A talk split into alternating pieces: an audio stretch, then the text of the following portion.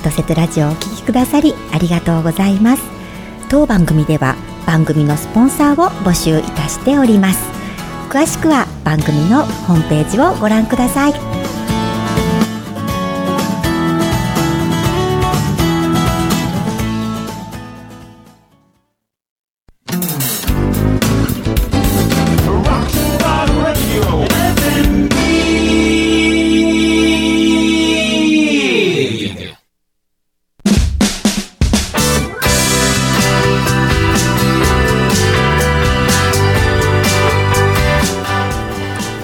森日和のワトセトラジオ。お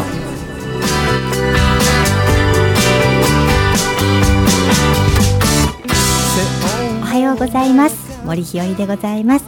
今朝もお聞きくださり誠にありがとうございます。ビリーさんおはようございます。どうもおはようございます。今週もどうぞよろしくお願いいたします。よろしくお願いいたします。いよいよ8月も終わりですね。ほんまやね。いやもう本当に早くてですね、はい。あのまあ暑さもはい。かなりはい。暑かったんですが、暑かったですね。慣れましたねここまで来ると。慣れたけど、はい。今度また寒いの来るかなと思ったら嫌だなっていう気があるんいですよね、やいやいやいや寒いの来るからこそですねはあ。のこの暖かさに感謝できるんですね私。おおはい。はい、はい、もうこの暖かさを恋しく思う時が来るだろうと。でもなんか最近ってさ、はい本当毎回毎回僕よく言ってるんですけど、ええ。春と秋がなくてああよくねおっしゃってますいねきなりもう急に寒さがはい。来るんかなと思って、はい、いやー激しい激しい日々が。でしょだって夏短いような気がするんですよね。そうですね、うん。いやそれはねビリーさんビリーさんがお忙しく目まぐるしく過ごしてらっしゃるから短いんじゃないですか？いやでも年間365日大体まんべんなくまんべんなくこうああなるほ一本ですけどど、ね。そうですね。っていうことは、そうかそうか。そうですね、い、やー私ね、はい。最近物思いにふけてるんですよ。じゃあそう今日はその物思いのことについて、はい。物もらいじゃなくて物思い、ね、物もらえちゃいます、はい、物思いにふけております。じゃあ今日はその辺の話題でよろしくお願いいたします。はいはいよろしくお願いいたします、まだ勘違いしてる。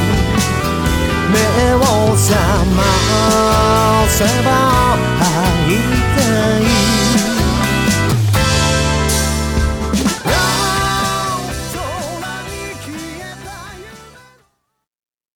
FM ギー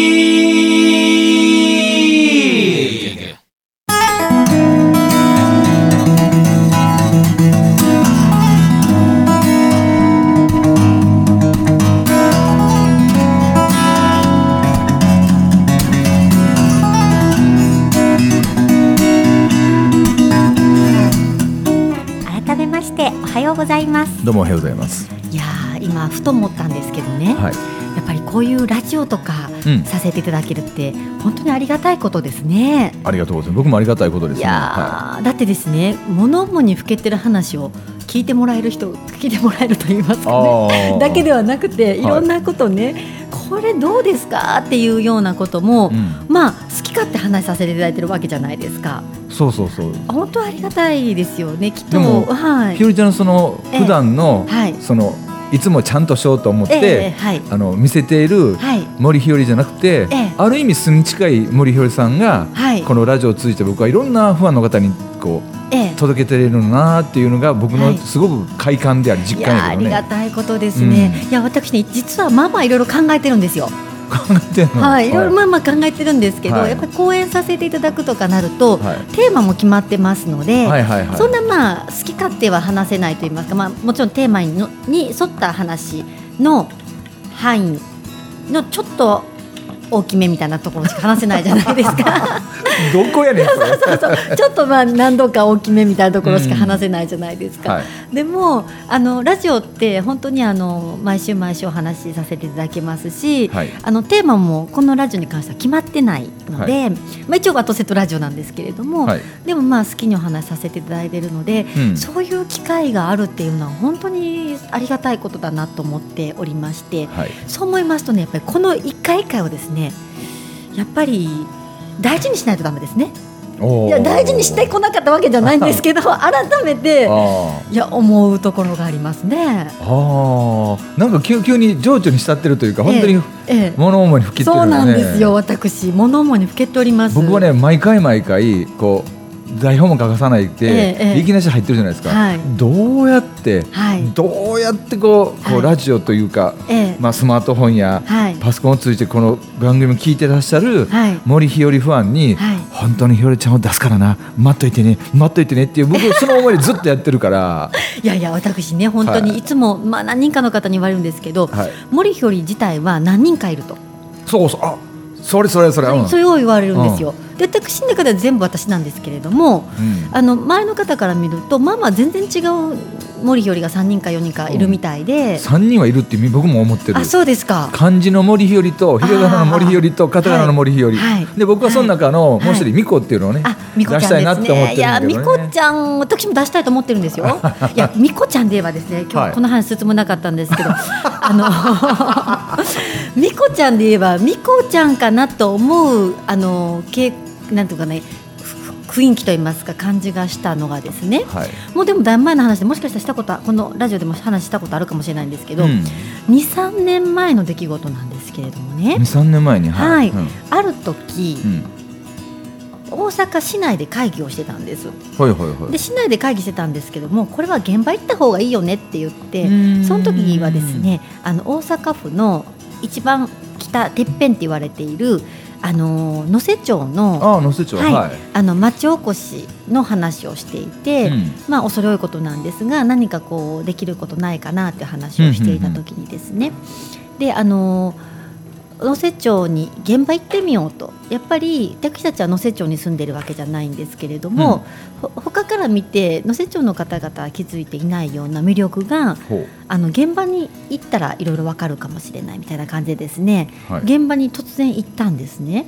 でその突然行時ったのね突然行ったんですね。はいで、えっと、その時メンバーはですね男性がうん3人女性1人合計4人ですね、うん私と含めて4人ですね行ったんですが行きしは2台で行ったんですね。車2台でねはい、行きしも帰りし2台なんですけど2台で行ったんです。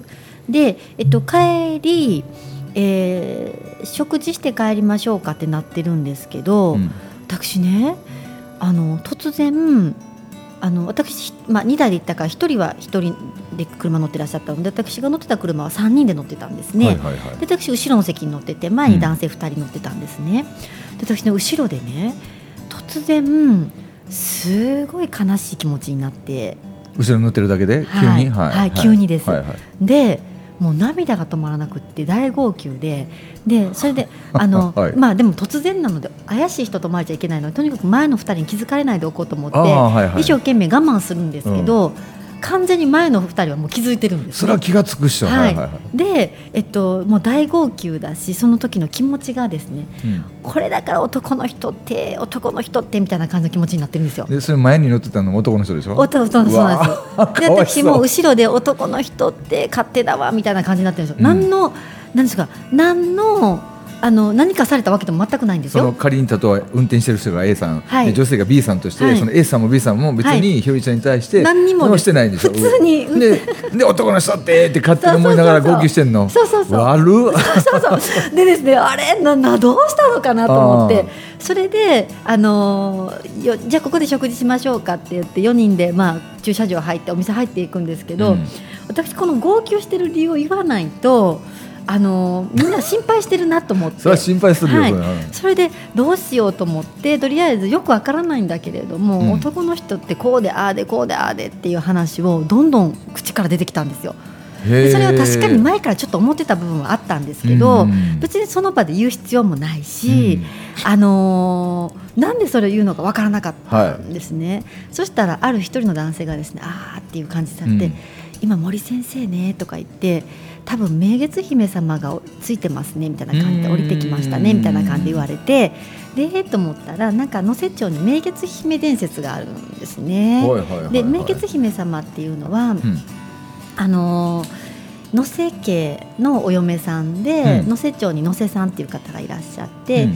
そのお姫様は、まあ、お嫁さんで野瀬家に嫁いできた来られた方なんですけど、平清盛さんの時代で、うんうん平清盛さんってまあすごい権力者ですから、なんか平清盛さんがその明月姫さんを見初めたか何かで、あの自分のとこに、まあ、よこしなさいみたいな感じでおっしゃって、で野瀬家もやっぱりそんな断れないので、あの明月姫様をあの平清盛さんに献上しなければいけないってなったんですね。でなその明月姫様からすると男の人の勝手で自分の愛する人から剥がされて、なんか行かなきゃいけないという悲しみでもうで途中でその明月姫様の伝説としては途中であの自陣というか亡くなられるんですね。はいはいはい。はい、自ら命を絶たれるんですね。ああちょうどそしたら能勢町からはいこの本当スタジオの近くのはい福原っていうねす福原そこに車での間にね途中ではいはいはい自ら命を絶たれるんですね。はあっていうお姫様の伝説があって、はいお墓も能勢町にあるんですね。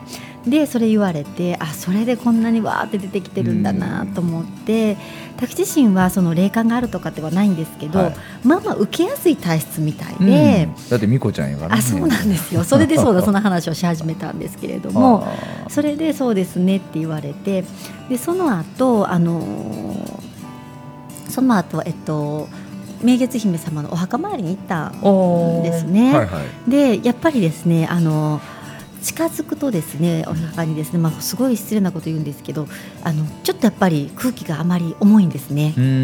で友達と2人で行ったんですけれどもあの入ろうとしたらですねちっちゃいんですけどヘビちゃんがいてですね、うん。ヘビちゃんがですねシャーって言ってるんですよ、うん。来るなみたいな感じで、うん。シャーシャー言ってるんですよ。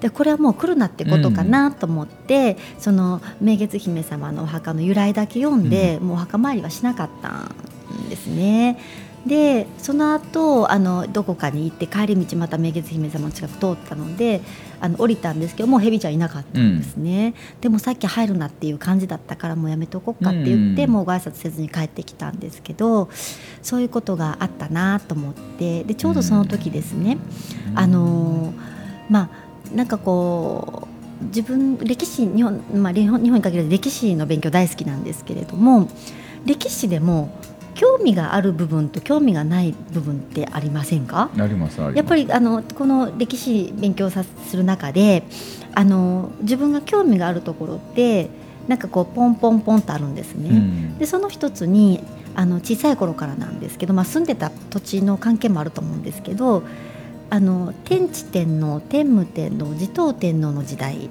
が結構、あの興味がある時代なんですね。でちょうど小さい時住んでた小さい時というか、まあ、ずっと住んでた地域がちょうど奈良からですね天智天皇天武天皇様が狩りに来られてたと言われている地域で親戚が住んでたとところもあの蒲生郡とか言ってですね結構あの歴史上出てくるんですその天智天皇天武天皇があの、えっと、狩りに来てたっていう、なのでで私が就職をしてあの大阪とか勤めてたんですけど、大阪勤めるのが遠いのでっていうことで滋賀県のあの車で行けるところを探した時も、うん。近くにあの鏡神社っていうところがあって。鏡神社。はい、鏡神社というところはあの源義経さんが元服したと言われている神社で比叡山から出てきてその安という地土地のですね、うん鏡神社であの元服したと。で元服した時にあの烏帽子をかけた松が残ってるとかいうことでですね、あのまだそういう歴史的な場所が残ってるんですね。うんで鏡神社というのはあの昔あの鏡王だったかなっていう方が治めてた土地だそうなんです。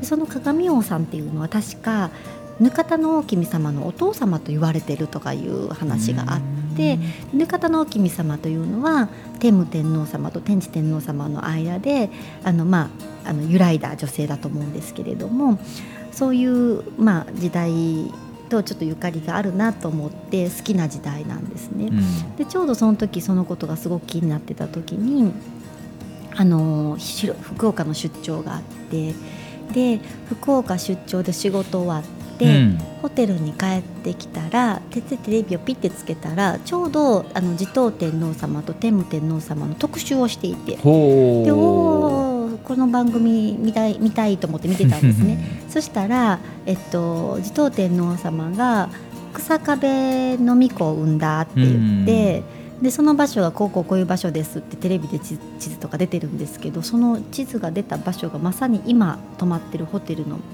すぐそこって、まあ、つそのホテルの場所って言っていいぐらいだったんですね。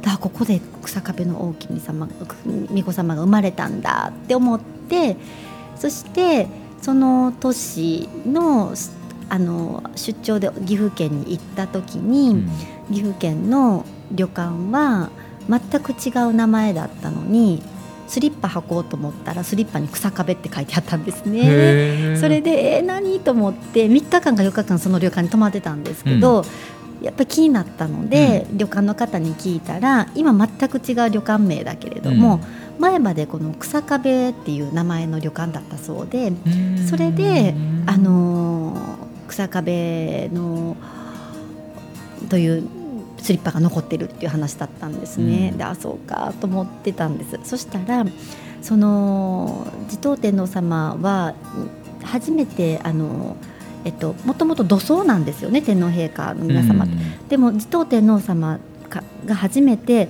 あの仮装されたっていうことでそれでちっちゃくなったそのお骨はあの天武天皇様と同じ三捧御陵に葬られてるっていうふうに言われてるんですがただ歴史上ですね途中であの盗まれてしまうんですねお骨が。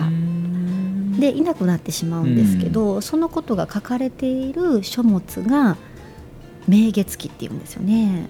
うん。明月姫様と漢字は違うんですけど、うん。同じ音なんですね。でそういうこともいろいろあってですね、うーん何？っていう感じなんですけど。そうそうそうそうそう。そんなことがねあったりとかいろいろ思うところがあってですね。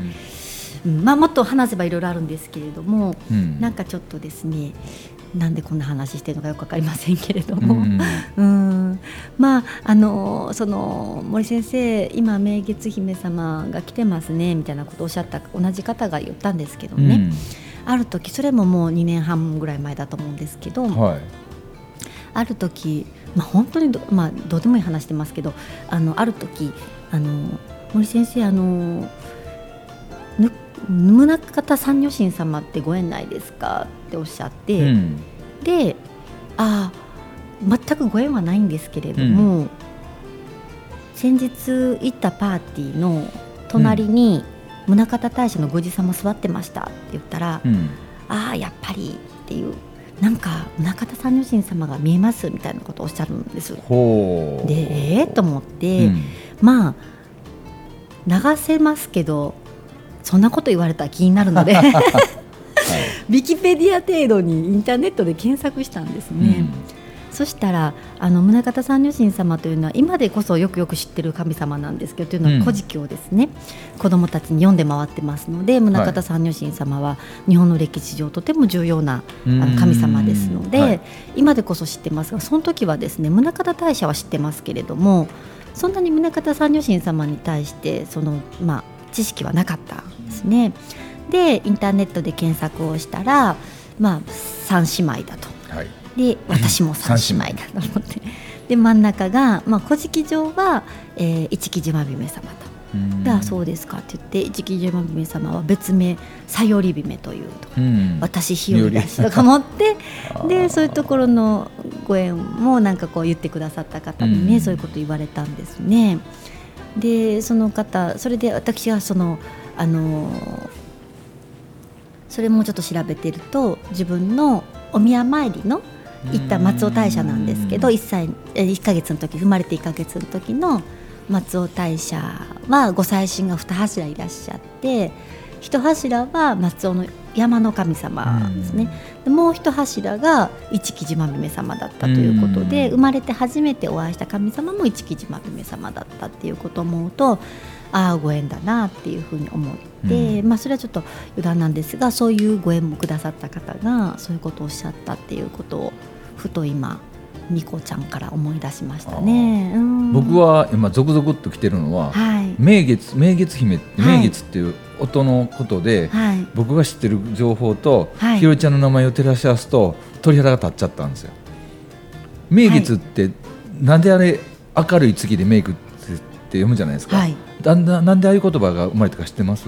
え？あれ漢字で書いたら分かるんですよ、あの火と月。うん、火の月と月で友なんですよああはい。だからひ太陽と同じぐらいの明るさで綺麗っていう意味があって、うん。それを名月っていう形なんですよね。うん。でひよりちゃんって火に火にその和じゃないですか、はい。なおむじゃないですか、はい。だから同じ意味なんですよね。おお名月って。だから多分そこの場に行った時にその明月姫様があこいつだこの子この子だって思ってたからはい。来たんと思うんですけど、ただヘビちゃんが、はい。あの来るなって言ってたいうことは、はい。まだその時期じゃないってことですよね。なるほど。僕が知ってるのは、はい。へヘビって皆さん怖がりますけど、はい。ヘビが進化していくと竜に化けていっていって、でまだ竜が出てきてなくてヘビがヘビさんがミーさんが来て、うん。まだだよって来るなって言ってることはその時期じゃないっていうことなん。で。あの竜が出てきて来るなって言ってるんだったら本当に言ったらダメなんですけども、まだ蛇の段階で来るなって言ってるってことはまだその時期じゃないっていうのは、うん。うん多分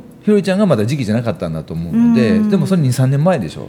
もう3年前で今日こんな話が出るってことはもしかすると何かのきっかけでまた行くことがあるのかもしれないですよね。そうですね。あの私蛇年なのであららら。結構ね蛇ちゃんはなんか勝手にご縁を感じててですね。うーんでなおかつ明月姫の名前のうん。漢字で表すと、ひろりちゃんの名前とイコールになるんでね。そうですね。日の友ですわ。次々なんであの親友の友同胞の方なんで、はい、はい。ねえ、い、やいつもねあの使命は使命だっていう話をね、うん。講演でもさせていただくんですけれどもやっぱり名前って何かを示してくださってると思うんですよ。命の使い方をですね。そう思うと今のこの「名月」っていうことと「日和」っていう言葉が、まあ、同じ意味なんだっていうことは、私の人生において大大事なキーワードな気がしますね。うん。僕はすごいなと思ったのは、うん。まあ言ったら 太陽と月っていうのがうん。正反対ってよく対称に思われるんだけども、はい。ひろりちゃんの名前には結局は両方入ってたんじゃないかなってなんとなく気がするのよ、うん。うん太陽の方の火と、で明月のあれも火の友やから、はい。うん。そうですね。なんか変わるかもしれないね講演の仕方が、うん、いや私ね、うん。あのまあちょっとまあここだけの話って言ったらぜ一般の人聞いてくださってるといやもう。全世界に聞いてますからね。どうぞどうぞ、はい。あのですね、もうあの礼儀作法の講師はですね、うん。限界だなと思っておりまして、うんうんうん。僕そう思ってないもん、よかった、とにかくですね私まあまあ毎日失礼なんですね、であの礼儀作法の講師と言えないんですね、うん。でも礼儀作法を勉強しちゃって礼儀作法の講師で来たんですけれどもとにかく自分自身が失礼だなと思っておりましてじゃあ私は何をうん。するのか、うん。みたいな。礼儀作法の講師は私はもう無理だなと。うん思っている部分があってですね知識は言えますよねもちろんその勉強した知識は。でも自分が例にかなってですね行動ができてるかって言ったら私はちょっと丸がつけられなくてですね、そうすると何をするのかというのがですね、うん今今ちょっと転換期かなっていうところは思いますね。自分では分からへんもんね使命ってわからないですよ。僕はごめんね分かるので ひろりさん ひろりちゃんは。さそんなの。早くはっきり早く言ってくださいよはっきりちょっと言って。何ずっと言ってるのに 抵抗してたじゃないですか。ええ。素を出せないって、はい。あの僕5年前にとある体験したのご存知ですよね。あのあれって5年前ですか？ちょうどあの5年前あ、はい。あそうですか。はい。であの時に神様から最後にはいてくるメッセージは、はい。生きるってことを伝えるってことだったんですけど、うんうん。僕はひろちゃんとずっとお付き合いさせていただいて、うん。ずっと感じてるキーワードが生きるなのよね、うんだって礼儀作法のうんぬんかってその生き方じゃないですか、はい。でもそんなところじゃなくて僕はひろちゃんが今その明月姫さんが来てそんな体験があったっていうのは普通の人は体験できないし、うん。自分の人生本当にどんなふうな体験したらいいのかっていう話か、うん。一番自分でわからない、うん。あの何のために命を使うかっていうテーマで、うんいろんな情報やいろんな例を出して僕はうん女性の立場からお話をするっていうのが僕はひろちゃんの使命だっていうふうにすっげえ感じてるんやけどね。はい。うんだって世の中最近ある意味自分は何のために生まれてきたんやろうっていうのを真剣に向き合う人が増えてたじゃないですか。そうですね。はいそそういう人に対してうん誰と出会って、うん誰のお話を聞くかによって全然人生変わるじゃないですか。やはい。それすごくやっぱ思うところがあってやっぱりあのまあねきっと来週につながっちゃうのか来週になるでしょうねこれと思うんですけどね。今年って、は明治維新150周年、うん。150年の年なんですね。150年って言ったらまあまあキリがいいんですよ、うん。でその年に何を見せされてるのかと思うような出来事がいっぱい起こってきているんですね。でじゃあじゃあそのなん見せていただいていることにも意味があるでしょうし、であのーそれをじゃあどうにかしようと思った時にはやっぱりほっとけない、あのーこれは大変そうだな覚悟がいるなと思うことがあって。うん。でも覚悟本当はしたくないっていうかあの覚悟ってしたくてする人いないと思うんですよ、うん。だって大変だからやっぱり楽に生きていけた方がみんないいと思ういいと思ってると思うし、でもやっぱりほっとけないものもあってやむにやまれぬものもあってもう覚悟せないしないといけないなって思うことがやっぱり今あって。うん。でそれを思うとじゃあどうやってそれを人に伝えていくのかって思った時には結局あのーいい言葉並べても伝わらない。うん。やっぱり自分の姿うんこの人の話だったら聞きたいと思っていただかないとどんなにいろんなことを思ってても伝わらないんだなっていうふうに思うので、あの自分の在り方とか、うん。この人の話聞きたいと思ってもらえるっていうことがとても重要だなっていうのはすごく今あ。思うんですよ。僕がこのワトセトラジオをはい、ウォリが引き継いでええやった時に、一番最初の頃が僕ずっと言ってたことをやっとまた思い出していただく時期が来たんじゃないかなと思うのは、はい。ひよりちゃんはやり方とかうん、あり方の話をする人じゃないんですよ。うん、僕と一緒でなり方ですわ。うん、こんな風な自分になりたいはい、って皆さん思ってるんだったら、はい。こうやったらなれるんですよとかそのためにはこんな話に会いに行ったらどうですかこんなところに、うん。で私はそういうのに興味あったらその興味ある部分をうん。調べたりしましたし、っていうことを自分の体験とをこうなんていうかな照らし合わせながら、はい。い、ろんなことをやっていくっていうのが僕ひよりちゃんらしくて僕がうん。森、えー、とひより塾のね、うん。一番の今後の売りは、うん。なりたい自分になるためのうん、塾なんだよっていう。うん。なるほど。はい。であの、うん。ね、お父様がお好きになられたひよりちゃんっていうそのひよりっていう、うん、ある意味ね今日はそのそういう決める時のことをそのひ日和だからっていう、はい。そういう意味でもあるので、はい。なんかタイミングをなんか伝える名前からしてそういう感じが僕な来るんでね、い。はい、そうなんですよ。たまには僕もあのコンサルらしいこと言ってしまいましたが。いや本当たまにはですねとか。もっといろいろ言っていただかないと。うん。いえ。や僕はそんな感じがすごくね、えうん。だから今日なんか言ってたじゃないか物見にふけてるって言ったし、はい。100えーと150年目のとか。僕ね。あ来た来た来たってすげえ思ってたの、うん。もうだからね自分からもうその礼儀作法じゃなくてって言った瞬間、うん。よし来たと思ったの。うん。世の中いろんな講演家の方とか、はい。い、ろんな講師の方って大体あり方かうん。やり方なんですよね、うん。How to でも、はいなり方っていうやってる部分って、はい。今僕が知ってる限り僕しかいなかったんで、うんうん。でもひろりちゃんはひろりちゃんのそのお名前からと体験と今までの自分と女性っていう部分で、うん。僕それは伝えられるとすっげえ感じてるから。そうですか。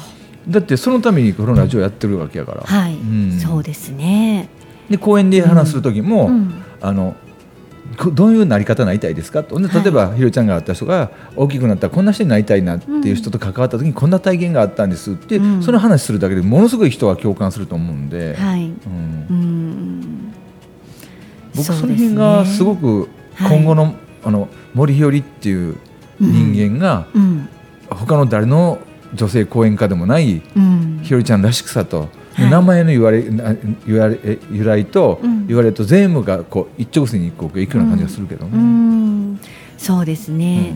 そういうなんか素直な生き方をしていくということがいいですね。うんある意味素直って何かっていう部分でちゃんと伝えれる人いないしねああ。そういうところをはい伝えていくとかさ、うんうんうんうんいやーそうですね。うんだよん いいいいいい私にとっていい今時を過ごさせていただきました。今日はなんかひらがなの森ひよりさんがおったような気がしますね、あ、そうですか。はい、ありがとう。次回はカタカナなのか漢字なのかいやいやいやいや、また戻ってたりして。ま まあそんな感じ。まあはい。来週もちょっとその辺のところ話していくと、ね。はい。いやものすごいいいきっかけかもしれないね。そうですね。そう夏が終わってはい。秋が来るときに、いやーありがたいではい。すね、新たな森ひよりさんと皆さんが出会うかもしれません。そうですね、また来週もはい。よろしくお願いいたします、どうもありがとうございました。ありがとうございました